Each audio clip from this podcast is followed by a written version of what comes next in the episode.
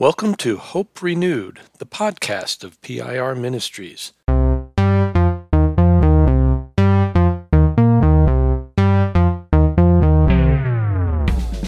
Thanks for connecting to Hope Renewed, the in depth podcast about pastoral renewal and restoration. I'm Tom Jameson, and along with co host Sean Nemechek, we explore the issues and challenges pastors face and help cultivate a renewed hope for healthy ministry lives. Our conversation today is the second of two episodes looking at the core process of PIR Ministries, the, the Pastor in Residence program.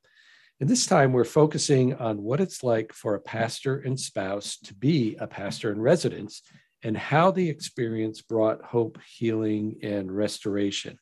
Uh, but first, Sean, I'm going to ask you again if you kind of give us the, the flyover version of all the technical jargon we're using when we talk about the PIR program. Yeah, I think it's important to point out uh, first that uh, a lot of pastors will face forced exit at some point or another. So even before we get into this, pastors, you may be thinking this doesn't apply to me it might in the future. So I just encourage you to listen, uh, pay attention because this may be something you can use in in the future. So the PIR process is is our core process in helping pastors who have been forced out of ministry. PIR stands for Pastor in Residence. Uh, it's the pastor who uh, has been forced out, is now serving uh, on a part time basis in one of our refuge churches. Uh, the refuge church is the place of healing. And within the refuge church, we uh, set up a support team, which is a small group of people uh, who are trained by us to walk alongside the pastor and spouse and help them heal for six to 12 months. So, PIR stands for Pastor in Residence. Refuge Church is the new church where they're finding healing. And support team is the group of people who come around the pastor and spouse to help them heal. Sean, you do that so well. I'm so thankful for the clarity you bring to to what can sometimes sound like a, a, just a bunch of jargon in, in a little muddy, uh, muddy. So thank you for that. Uh, today we're we're talking with Seth McCumber, who with his wife uh, was in the pastor in residence program. Uh, Seth feels blessed to have heard God's call to ministry at the age of 13, at which point he pursued youth ministry through serving in his church. He and his wife Melody grew up in Janesville, Wisconsin, and were married in 2014. Moving to Chicago, they served in the church throughout Seth's education at Moody Bible Institute. And after graduating with a BA in youth ministry, they moved north, where he received his Master of Divinity through Trinity Evangelical Divinity School. And during their time at Trinity, Seth served as youth director over middle and high school ministries at local church. They uh, have one daughter, Cadence Joy. What a wonderful name, and are thrilled for the opportunity to minister reconciliation both inside and outside the church, which I know is born from your story that you're going to share with us today. Seth McCumber, welcome to Hope Renewed. Thanks, Tom. Thanks, Sean. I appreciate it. Good to be on this podcast with you guys. So there's so much that we could talk about that we'd love to talk about ministry and what you're doing now and how God's at work in, in, your life now. But you're you're so kind to join us today to talk about your experience as a pastor in residence and uh, uniquely that was there at Bethel Church where you're now serving uh, on mm-hmm. staff as the pastor of youth and outreach but share what it, with us what it was like to engage in the PIR process. Just maybe how you came to it, or or just what the entire experience was like for you and Melody. Yeah, well, it's, it's probably unique to me uh, more than others because I know someone that has been working with PIR for many years. He was actually my youth pastor growing up. And so I'd been familiar with PIR uh, just kind of through him over the years as I heard how he, um, after his own story, uh, participated in PIR at a church and then also came on staff at that church, which is also Bethel uh, in both ways, which is kind of ironic as well. But uh, he continued to serve while being a pastor and still serves while being a pastor at uh, at Bethel Church, and he's also doing PIR. So I had come to know PIR honestly through him before, uh, even as Sean said, before I ever thought I would ever need something like that. And I honestly never would have thought I would have needed that. Mm. Um, you know, you don't go into ministry, at least I didn't go into ministry thinking uh, I would do anything that would uh, caused me to be forced out of ministry. And yet, things happen. Uh, sin mm-hmm. is deceptive, and mm. uh, there's just uh, there's a lot of things that go into it. But for me, just to share briefly my story for those uh, listening, and uh, it's never something that I enjoy to to talk about in a sense, except to ideally give God the glory for what He's doing now in my wife and my life, and with my daughter Cadence as a as a picture of restoration for us as well. But uh, for me, as as I was serving in full time ministry and pursuing full time uh, schooling for my master's of divinity, uh, I ended up falling into an affair, um, completely to my own fault, never to the fault of my wife, uh, just my own um, past sins coming back to haunt me in ways that I never thought, and and because I never really fully dealt with shame in the past and how to truly handle some of those darker darker sins that uh, we kind of like to conceal and just deal with God about, but don't deal with anyone else. Um, it ended up just coming coming back in ways again that I would have never uh, never thought I could have done. I even remember when I first stepped on campus at my college uh, at Trinity, I had a friend that right away was just like, you know, it's like one in ten students here end up having uh, an affair, end up having moral failure, and I hmm. was I was just shocked, and I was like, well praise the Lord, it's not going to be me. And I hmm. think that was part of the issue I had uh, was just hmm. this naivete, this uh, prideful ignorance that I am not susceptible to sin in certain mm-hmm. ways. And what I've realized um, through my own sin, but also through PIR, uh, through the graciousness of uh, our host church and the graciousness of my support team, uh, I, I remember hearing many times from them and even from uh, my old youth pastor who mentored me in much of this time as well. They all were saying the same thing is you know we're not that far away from those sins either. We're not that far away from making the same mistake. Um, and that was a perspective i just didn't have. And so uh, after i uh, fell into that and and finally came back out and pastor jason oh I, am i supposed to say his name oh yeah right. absolutely okay He's yeah, he's a good guy, Jason. He is a great guy. Pastor he's Jason been on and, Hope Renewed before, so yeah, that's right. So Pastor Jason and his wife and family uh, were extremely gracious to take uh, me in uh, for a full week there, and uh, they didn't even try to force me. In fact, they were kind of pulling me back from PIR as my wife and I began our own journey of healing. A lot of counseling, a lot of uh, many hours of just talking and fleshing out sin and painful things, but things that ultimately brought a lot of healing and restoration long term. Uh, pastor Jason was very gentle, and you know, I had the senior pastor here was was like, "No, you need to get into that PIR program. We we need you in ministry here." And Pastor Jason's like, "Hold on, slow down. It's not about him getting back into ministry."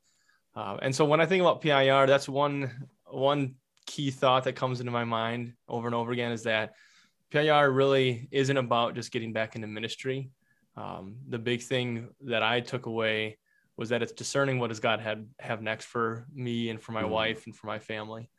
I think that was relieving stepping into the program because I think there's a lot of fear for my wife and I, a lot of concern of, you know, I still felt called to, to youth ministry. That had been my call since 13 years old. And so to have 12 years pursuing that, to be dropped off of it because of moral failure, you know, it was an identity check for me. It was a purpose mm-hmm. check. just what am I mm-hmm. supposed to do? And I think it helped almost alleviate some pressure that, you know, we're just looking for what, what does God have next with no assumption that that was going to be ministry or not ministry, uh, just pursuing, pursuing God's will with other godly people who are going to support us with love and grace. Yeah. And boy, isn't that, uh, I really appreciate you bringing that out because it's such a crucial perspective to understand um, uh, about this process, but about what God's doing in this process. Mm-hmm. That that it, it's not about oh let's you know get you back in the saddle, let's get you to be productive again and doing things. When the Lord is concerned about our hearts, He's concerned about, like you say, our identity, about yeah. our understanding who we are, uh, kind of that being and the healing that needs mm-hmm. to, to take place there. Uh, and so I really appreciate that you highlight that that was really key to your experience then as you and Melody went through not only your um, uh, initial healing from the particular things that were going on in your life, which again, I think that's so great that you highlighted that that PIR uh, as a process, there are some things it's not intended to do. Uh, and so there was some work you had to do before you could come into that process. And that, that Certainly. was so important uh, that then could make it um, that much more impactful uh, for mm-hmm. you. So yeah, as you as you guys stepped into then the the PIR process, what what was that like for you? You know, it was it was initially intimidating to be honest. Mm-hmm. Again, we had uh, we had to we shared our story, our testimony, even in the the rawness of it, pretty early on with close people, people that we were that we trusted, uh, family that was going to be around us to help us through it, give us the space we needed when we needed it, and it felt like you know we're almost forced as we step into this PIR program to divulge again our story and to open up ourselves to potential uh, honestly to potential judgment shaming mm-hmm.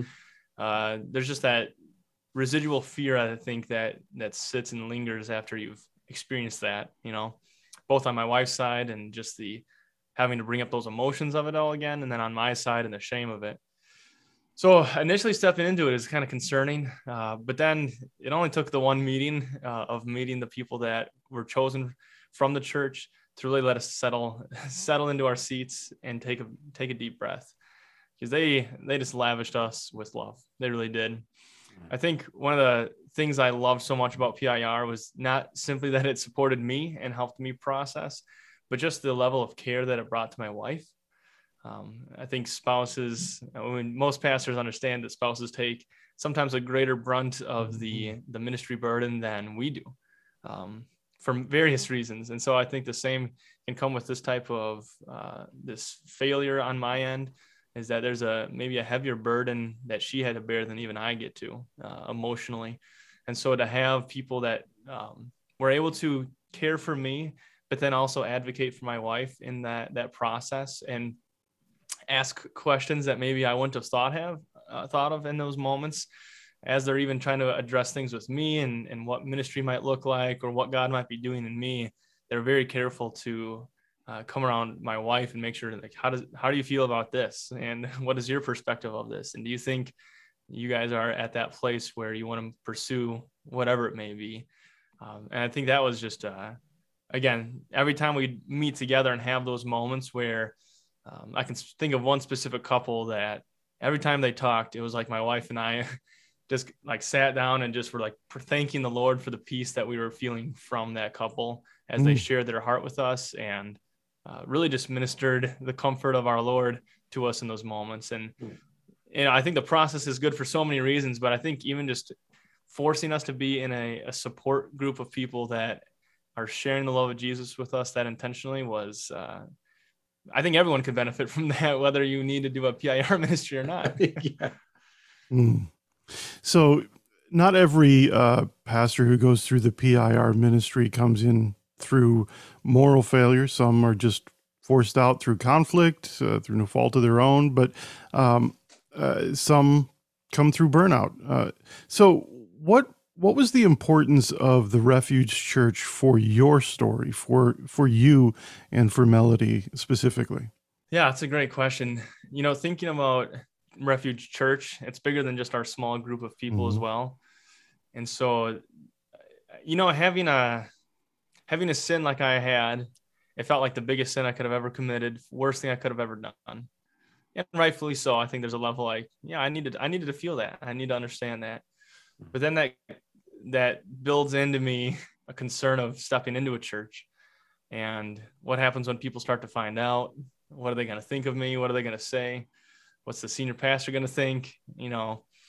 And so being able to step into a refuge church where uh, the key leaders are fully aware of our story and then to even have you know i sat down with uh, the senior pastor and one of the the key elders and they just wanted to hear my story and they just let me talk and the amount of just grace that poured out of them in that moment was again it just started to break down the walls that i'd built up i think hmm. um, the concerns that i had built up around me to protect me and to protect my wife from any further hurt in a sense i'm mm-hmm. trying to make sure that i can keep us safe from this point forward from people uh, maybe responding in a way that would hurt us or hurt my wife especially so I think having just those key leaders and the senior pastor just right away sit down and be so open and loving and not not a hint of shame, you know, acknowledging the sin for what it was, certainly. They didn't shy away from calling it out, but then empathizing with their own mistakes and then just saying like hey we believe god has something so much bigger for you and your wife uh, we believe in reconciliation and i think mm-hmm. stepping into a church like that which i think would be all the refuge churches where they're they want to mm. see restoration and reconciliation within the marriage and and just in relationship with the church uh, there is just a, a joy that comes with that even um, mm-hmm. a mm. joy that i hadn't felt for a while to be mm-hmm. honest it was hard to feel joy um, it was hard to feel happiness um, in a lot of the process. And I think my wife would say the same. And so I think having a refuge church kind of wrap us in their arms helped us uh, feel some of that joy again, feel some of that that happiness to be in church and to be in a community of people that are there to love on us as Christ uh, has loved us. And while you were in the PIR process, you were involved in ministry at at a certain level.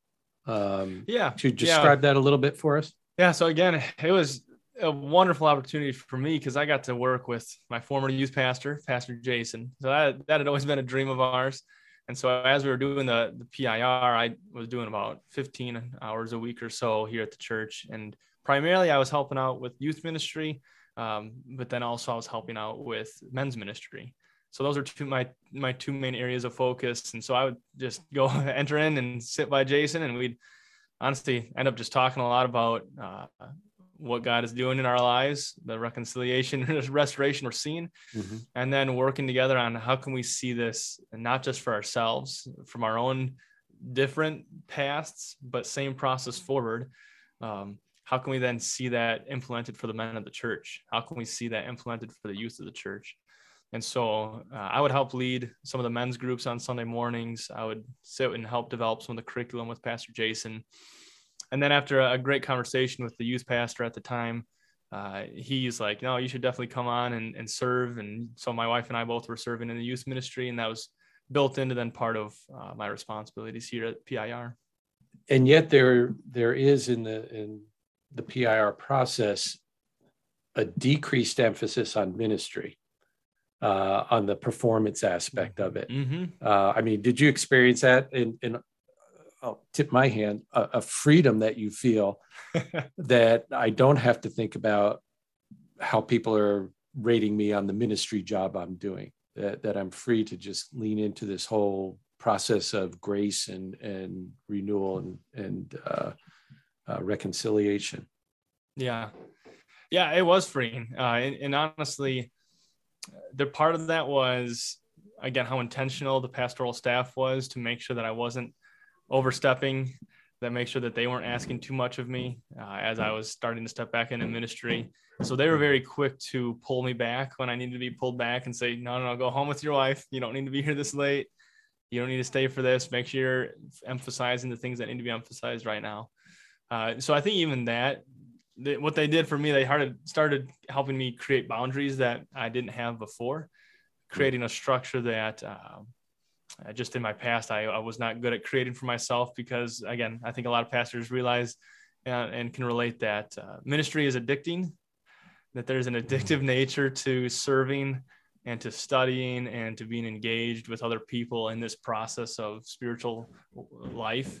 That's really enjoyable, uh, but it can very quickly overcome than other priorities that are supposed to be higher such as family and prioritizing uh, that time. And so they helped me create a lot, a lot better boundaries, which then did give me the freedom and enjoyment to just enjoy what I could accomplish for the day. And at the end of the day, if I didn't feel like I had enough done, well, we just learned how to say, well, God must have only wanted that to be done today. And I'm just going to go enjoy my wife.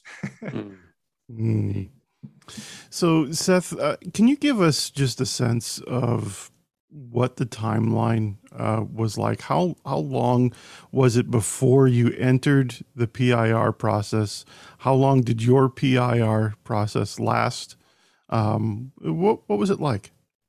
Yeah, you know, it was about, about a year and a half until I entered into it. So we we did pretty intense counseling for a solid year every week. Uh, I was going, you know, driving an hour one way for counseling just to make sure we had the the right counselor that's always a, a big part of it. You know, I think mm-hmm. everyone should go to counseling at some point in their life, to be honest. and but finding the right counselor is half the battle. And so I'm thankful that we had a, received very quickly from our church. Again, God's provision coming to this church. There was a, a couple that had very recently um, come out uh, to tell their their testimony of a similar failure um, to their small group. And so they heard about my story and my wife's story, and they came and sat down and talked with us through some of uh, what they felt and the things that they had to experience as well, which was helpful on our end to, to be like, okay, we're not alone. This has happened to others. Not that we want that to be the case, but it was it was just that comfort of like, okay, someone else has gone through this and made it to the other side. Uh, but then they very quickly recommended us to specific counselors, which was just a huge blessing. And so we we did counseling for a solid year. Then we did marital counseling for uh, six months after that. And so the the initial counseling was just our own figuring out our own issues and mm-hmm. things to deal with. Um, and then again, part of that was just learning how what it meant to just attend church, to just participate in, in that worship service. And so it took us. I mean, we wouldn't jump. I don't know. I guess what the regular process is, how long in between an exit and an entrance into the PIR program, if there's any. So for me, it felt long in a sense because mm-hmm. um, I honestly had in my heart just like I know this is what God still wants me to do. I just I'm convinced of it. So I wanted to jump in. Um, but so it was about a year and a half for us that we finally um, were both accepted and decided that we were ready to do that, um, both for my sake and also, of course, my wife's. Mm-hmm. And then the process itself was six months. So we did on the shorter end. And I, I somewhat attribute that. I think we could have done it longer, except for the fact that having uh, one of the PIR leaders as one of my honestly one of my best friends that I have these days mm-hmm. uh, allowed me to almost step into some of the questions of PIR, some of the processing of PIR before we even stepped into the to the official ministry itself. Um, you know, he and his wife would walk with my wife and I through different different aspects that as we went through the PIR process with our church itself, I was like, oh yeah, we've talked about this. mm-hmm. you know, this sounds familiar, but it, it then produced even more fruitful conversation because it's not the first time through. And like, oh, okay, this is what we thought the first time, and now here we, we can dig a little bit deeper. And so we did it for six months, and then by the grace of God, somehow it just worked out in God's plan that I ended up uh, just a few months later they opened up a position here for a youth pastor and outreach and uh, it just was the, a natural fit I, I always say to people, it's about as easy as it gets to have already been attending the church for almost uh, you know two to three years already be serving in the youth ministry and then to become the youth pastor. Mm-hmm. that's about as easy as it gets. So i praise the lord for that. And and highly unusual. Yeah, yeah probably is. And yeah and and i you know you talk about bethel and and both you and jason uh, experiencing your your pir process there and then coming on staff uh, I honestly can't think of any other PIR process where that that has happened.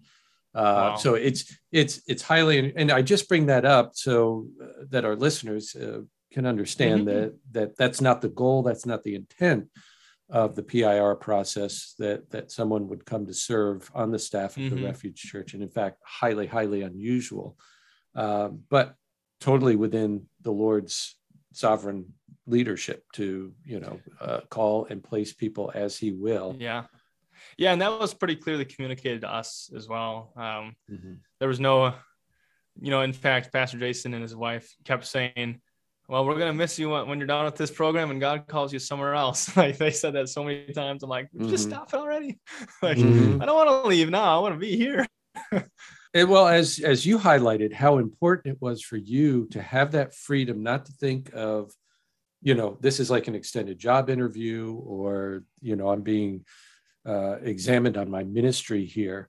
Uh, that that I'm simply finding the healing and restoration of my soul yeah. uh, with God, and then however He shapes and and continues to draw me into His call on my life mm-hmm. is up to Him yeah. Uh, because uh, again, we we highlight uh, that you know the call will probably will most likely look very different uh, after PIR process, mm-hmm. and uh, that's one of the things that we need to be open to uh, for that healing to take place.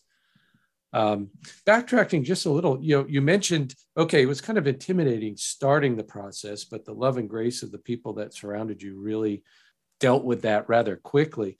What what other challenges did you guys find coming into this process and going through it? Hmm, that's good. You know, in particular with the uh, PIRs, like so outside of just the small group, is that okay? Mm-hmm. I think stepping back into ministry was for me a really difficult aspect. And my wife is just so wonderful and gracious that she did it with such uh, such grace and ease, stepping back into ministry aspects. Um, so she's wonderful. I think for me, the uh, the challenge was kind of going back into a role where I'm helping prepare and feeling like, man, I don't, I don't, I shouldn't be preparing this material. You know, again, those insecurities then come through of I don't have a right to be teaching any of these guys something. Uh, I don't have the right to be stepping into ministry when I've done something so horrible. And, you know, I think that's a lot of the enemy. As I've processed more, that's a lot of that shame talking. And again, that was one of the beautiful things about PIR was helping them almost beat those down for me and and remove some of those barriers that I had. Uh, because some of the guys uh, that were in our our support team were people that I was then maybe teaching that next Sunday at our our men's men's group on that Sunday morning. And so to hear from them how much they enjoyed seeing me teach uh, because they knew the story and to see how God was at work in in and through brokenness to bring about something greater, uh, it, it, began to lessen that concern. Uh, and it really reminded me that ultimately it wasn't about me in those moments of teaching, anyways. It's about lifting up the gospel, lifting up God's name high. Um, and so I, I, think that's something I, I, had to learn over and over again and, and, continue to remind myself is that, you know, my, my past and, and the difficulties that I face now and stepping into certain areas of ministry and, and getting some pushback here and there from people that find out is that it really isn't about me. It's just about God's glory. It's figuring out how can we keep lifting him high? How can I keep pointing back, back to the cross and help other people see the wonderful, wonderful grace that our Savior does have for those who are willing to turn and repent. And so I think that that is, honestly continues to be uh, something that is a challenge. That was a challenge at PIR and it is a challenge even now today is those thoughts that creep back in of like, you shouldn't be doing this. You remember what you did before? You remember how mm. much you screwed up last time? Like you should, you don't have any right to tell about Jesus. You don't have any right to tell, uh, to teach these kids this or to teach these men this. Um, and so that was something I had a hurdle to, to get over, but I think not on my own accord, but by God and the people that are, uh, he brought around me was able to slowly but surely get over that insecurity. Mm. So, Seth, sometimes we hear people say uh, that when someone has had a moral failing, uh, that they shouldn't be in ministry again. Um, we disagree. Uh, we we often say that's that may be true. Um, you know that one of the successes of the the PIR program sometimes is that people realize, yeah, ministry isn't a good place for them, and they shouldn't be there. Mm. But how would you respond to that type of criticism? Because I don't know if you've heard it, but um, oh yeah, it's yeah, it, it's it's a pretty sharp thing to experience. Yeah, it is a it's a challenge to hear that certainly, and I had I had to wrestle through my own thoughts of that is mm-hmm. and am I really able to be back in ministry given what I've done and gone through? Um, what I've learned, how I've learned to respond, and I hope I was like this when I first heard those pushbacks from people and still do, uh, is just to be uh, gracious about it as well and not to be offended and understand that you know and i think when most people are saying that it's because they do have a high view of the of the pastoral call and I respect that. And I, I, want to have that same high view that there are requirements that are to be met, and there's a level of uh, seriousness that needs to be taken into, into consideration. And so, I think when people and I've you know we've even had not too many, we've received a lot of grace, but we had a you know a few people that really pushed back and um, because going into ministry kind of stepped away from our friendship. And you know what I see that as is really just again their their high view of the call of ministry um, and the importance of um, of what we're called to do as ministers of the gospel. And so I want to make sure I communicate that there's a lot of grace for that response because again I've I've just realized, you know, I just I always quote First Timothy and just say with Paul, I'm the worst of all sinners, and but grace be to God, it's because He wants to show His abundant grace by saving someone like me. Um, mm-hmm. So I think of that verse. Um, I think of uh, the idea that that in is it first or second Corinthians? I can't think off the top of my head. Second Corinthians for sure, boasting in weakness and a thorn in the flesh, mm-hmm. and uh, and then I think maybe that same area talking about the ministry of reconciliation that uh, we have received from God to then be ministers of reconciliation, and looking at uh, you know Scripture as a whole and seeing the stories of i mean everyone probably goes to it right away i mean i had someone right away that said have you read psalm 51 re- recently and i'm like yes, I have read it. Thank you for that recommendation, though. Um, but thinking of David and Bathsheba and, and thinking of how God still used David as king, uh, thinking of Paul again uh, in that passage of First Timothy, he's talking about, you know, he was persecuting the church. He was a blasphemer, like he was pushing against everything, and yet God chose to call him to ministry. Um, mm. And so I think I, I'm able to see different examples throughout Scripture that show very broken people, very fallen people, not just, you know, not just the weak people that didn't have much education, but people that had some big failures in life that God still rose up and encouraged and called into pastoral ministry. Um, and so even the way I see, um, and again, this is through some a lot of study and also making sure with the pastors here, like I'm not just, I didn't want to just read these things as I wanted to interpret them. Mm. I wanted to make sure, like, what do you guys think? Is this, am I seeing this correctly? What, what is your view? And, and as I looked at the list of requirements for, for pastoral ministry, you know, they kind of said, you know, that's in the past. And so from this point on, it's just constantly, are you a one woman man? so mm-hmm. it doesn't have to take into consideration anything from your past in a sense. It's about how are you living for God today? And, you know, if, uh, if something were to happen where I didn't line up anymore with those that list of requirements, any of those going forward, well, then yeah, that would disqualify me from that point. Uh, but then there is the blessed restoration that can happen in our gracious Savior. Um, mm. So again, it's really just pointing to the gospel and uh, trusting that the leaders that God has placed around me also have biblical wisdom and and spiritual discernment to have encouraged me uh, to pursue pastoral ministry still and that that's really the nature of uh, what this whole process is about is understanding grace uh, and and the power of it and that grace is not simply a sweeping under the rug of things it's it's uh, it's dealing with the heart issues mm-hmm. but with a restoration in mind with with that uh, reconciliation in mind uh, and i think that's what makes it so powerful mm. Yeah, I think what what I was going to say is that um, one of the things I appreciate as you're telling the story is the slow uh, approach, making sure uh, that what needed to be healed is healed first, and your um, walk with God is being tested and watched hmm. by those around you uh, it, this isn't just something that uh, you just jump right back into ministry, but it's a slow process to make sure uh, that you're ready again um, for that, or maybe even more ready than you were the first time. Um, how too true? how how has walking through this PIR process impacted you uh, in your approach to ministry? You know, part of it is even what you just described in the slowness in the taking the time to have the first things first and then figure out what the next step is and then sit there for a little bit and then figure out what the next step is. Uh, and so part of how pir has impacted the way i think about ministry and even just how i again primarily i do youth here. That's majority of my job. And so how i disciple um, has changed because of pir in the sense that that level of just sitting and soaking and not rushing to something else, not trying to push a student a certain direction. You know, uh, you know, it's I think it's easy. I would say probably in ministry in general, for us to think we see the solution for the uh, for uh, someone we're discipling, and to want to just point it out, and to almost give like this is what you're supposed to do. Now go do it. Mm. And what I think PIR, the process really helped was that it was a lot of questions.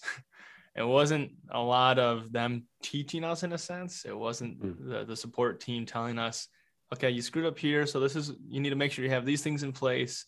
If you ever want to consider ministry again, you have to make sure that you never do this again. And You have to, you know, it wasn't that. It was a process. It was processing life together.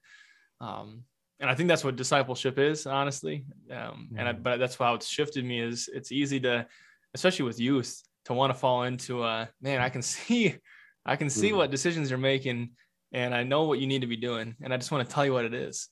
But instead, stepping back and just being way more inquisitive, just keep asking questions, just and just keep listening and and showing grace in how they respond, and don't expect a certain answer, and don't expect to push them a certain direction after one or two or three meetings uh, allow that space of, I mean, six months of meeting up every other week or so uh, with the support team, let alone all the time then with the pastoral staff here. That's a lot of intensive discipleship when you think about it. Mm. And so it's it's reminded me, you know, discipleship is a a process that often can take many many meetings, a lot of hours, uh, and there's a a beautiful part of that that reminds me, you know, I'm not here to force uh, transformation. That's the work of the Spirit. And so I just want to be attentive to what God is doing in those moments, just as the support team and the pastoral staff was attentive to me and my wife and our our needs of the soul uh, to be able to step back into ministry and really just to be restored to each other. Um, so it's it's really shifted the way you know. I just had a, a youth leader meeting last night, and we were just talking about discipleship again, and it just it, again, I was thinking about this podcast, and I'm like, yeah, this is this is it don't don't be in a rush. Just enjoy being with students and walking with them through life and ask them questions. It just sounds like there's so much discovery that went on in your process. Yeah. Hmm. can you uh, just for a moment uh, tell us a little bit about melody uh, and how this process was for her?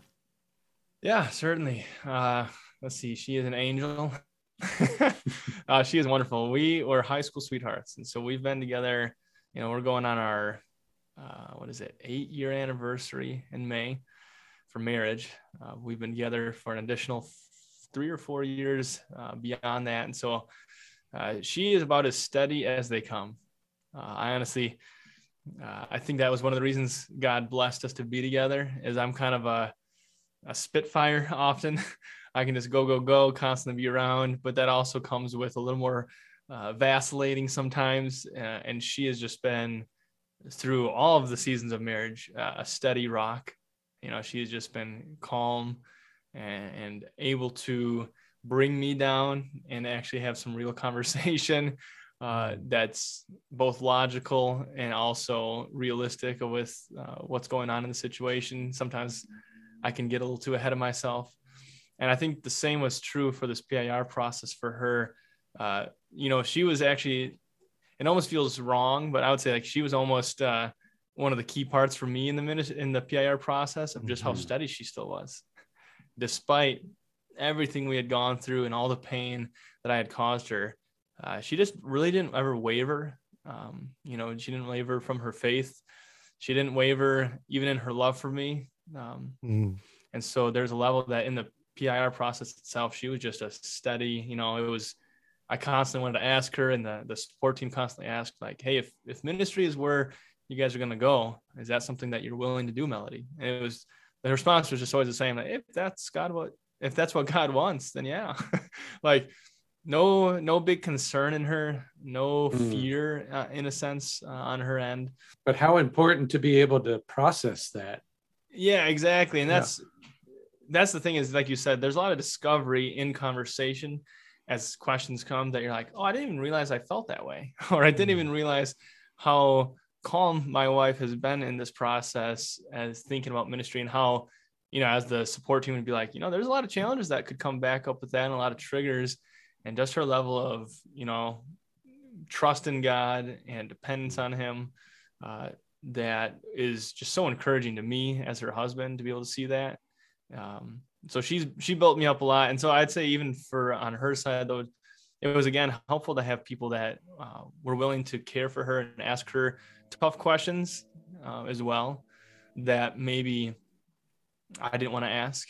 about ministry going forward or about triggers that are happening you know because it's it's challenging. It's every time it's bringing up that pain again.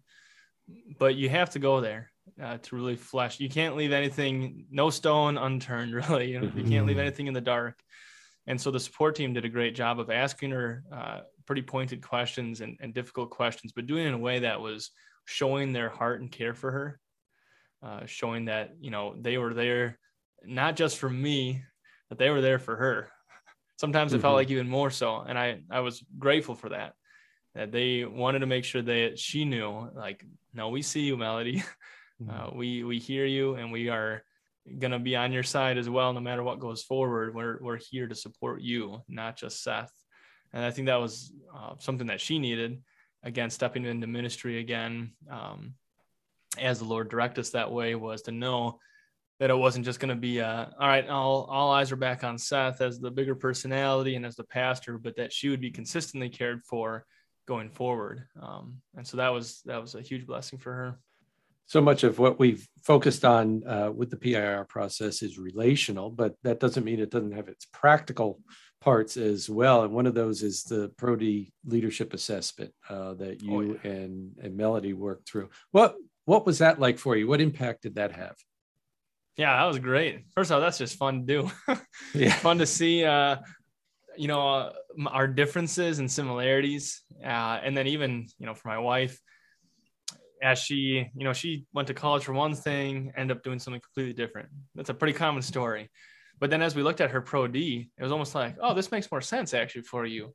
You know, even though she had some intrigue and some desire for something else, uh, really where she is now, she has found such fulfillment in. Mm-hmm. And it, it was like a reassurance for her that, like, oh, yeah, God has created you in this way to thrive in these settings and to thrive with this type of work experience. Um, and so you don't need to feel like you have to do something that's in line with your degree. You don't have to feel like you have to do something uh, completely different or not work at all. Uh, that's something that we've decided that she's able to still work part time because uh, again, even in that, we've seen like you know she really is fit to to work part time. Uh, she is so mm-hmm. effective and efficient, and uh, so that on her side, that was extremely beneficial. Just to be confirmed in the job that she is. She's a paralegal, um, and so that has just been honestly a, a, blessing for her.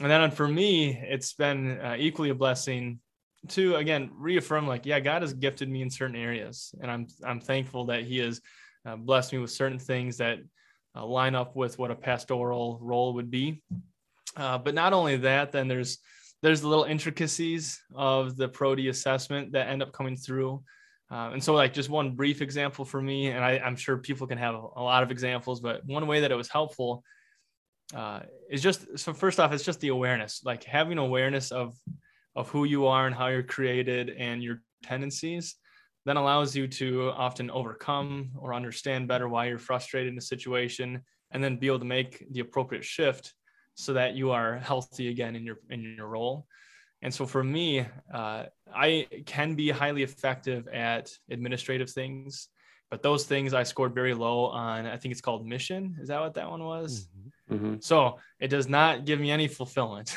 mm-hmm. So I'm I'm great at accomplishing those tasks. I can organize very well, but man, does it drain me like no other. Mm-hmm. And that's mm-hmm. something that I would have never really thought about. You know, it, previously in ministry, I think I just would have felt drained at the end of a day or end of the week, and and almost then lump all of ministry together with that and be like, man, it's just I'm just tired of this and it is frustrating and I don't feel fulfilled and now it's almost like I'm able to separate the two. And so I remember early on starting back uh, at the church full time, I got to the end of a day and I was like, I feel just drained. And I started to think back on what did I do today? And it was, you know, I'm planning retreats and I'm mapping out our curriculum for the next year. And I'm making sure our systems are in place so that we know how to check in students and follow up with them well and those, those are great things to do. Um, but I was like, oh, I didn't do any, I haven't had any relational meetups this week. And so literally the next day, I'm like, I have a lot to do to get prepared, but I'm just going to meet up with like two or three people. And just go have coffee and disciple in that way. Oh my goodness. By the end of that day, I'm like, I love ministry. like, like just again, so that the Pro-D assessment helped me to see, to uh, discern, oh, this is why I'm really fatigued right now in the ministry. So, and then also, okay, the relational aspect of ministry is what really fuels me. So let's mm-hmm. prioritize that tomorrow and be okay with not accomplishing some tasks and it just reinvigorated me and allowed me then to be far more effective for the rest of the day anyways. Uh, and so i think that's going to be huge for me going forward is again not lumping together frustration and just being like yeah all ministry right now just stinks. But rather you know i think i'm just tired of certain aspects of ministry. And so let me just focus on something else right now that i know god has built in me uh, that will refuel my vision for the church and for the ministry. Mm. So, Seth, what would you like to say to uh, a pastor or a pastor's spouse who is hearing your story and saying, I wonder if the pre- PIR process is for us? I'd say it is. uh, I honestly, you know, part of me, as you were asking that question, I was thinking, you know, you could probably say you keep praying about it and seeing, and that's true. And I want to say that that's obviously always good to do that. But I'm also like, I think the PIR process could be for almost any pastor, uh, almost at any point in their ministry, to have that intentional support, to have that intentional uh, space to to have people asking questions and to be processing things with safe people. Um, it's just a, a, a healthy way of of making sure that you're not misplacing your priorities hmm. and making sure that as you're uh, moving towards healing and restoration in your own life, whether it's from moral failure or burnout. Uh, what I've seen in my own testimony and from the testimonies of those close to me that have gone through PIR is that PIR simply allows that space to make sure that uh, you are not just counting out ministry or not just assuming ministry is the way forward, but making sure God is the priority and family is healthy, and then seeing and just asking with other very godly people all right, God, what do you have for me next? what do you have mm-hmm. for my family next?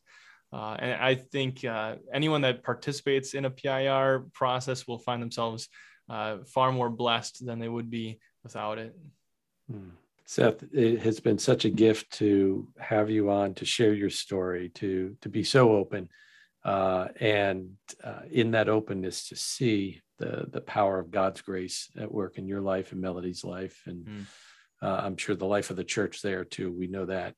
Um, we always like to give our guests an opportunity to kind of just stop for a moment, consider those who are listening, uh, and and from uh, a, a, pastor's heart, uh, share words of hope. What what words of hope would you like to share with our listeners today?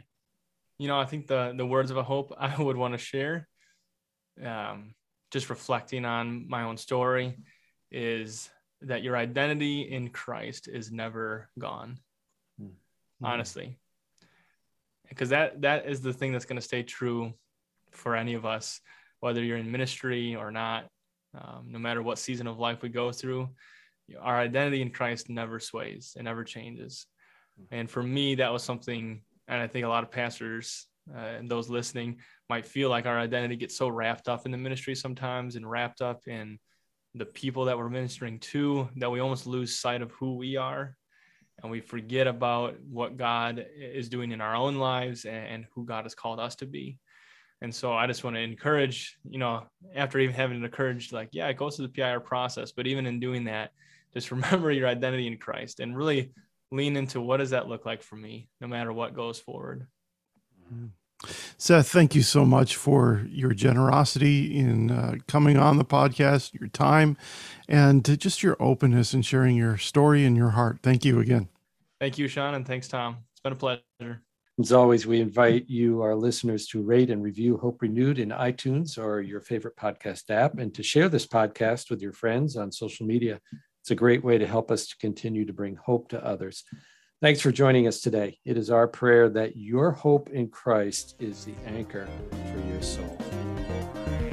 PIR Ministries partners with God and the church in the work of pastoral renewal and restoration to cultivate new hope for healthy ministry lives.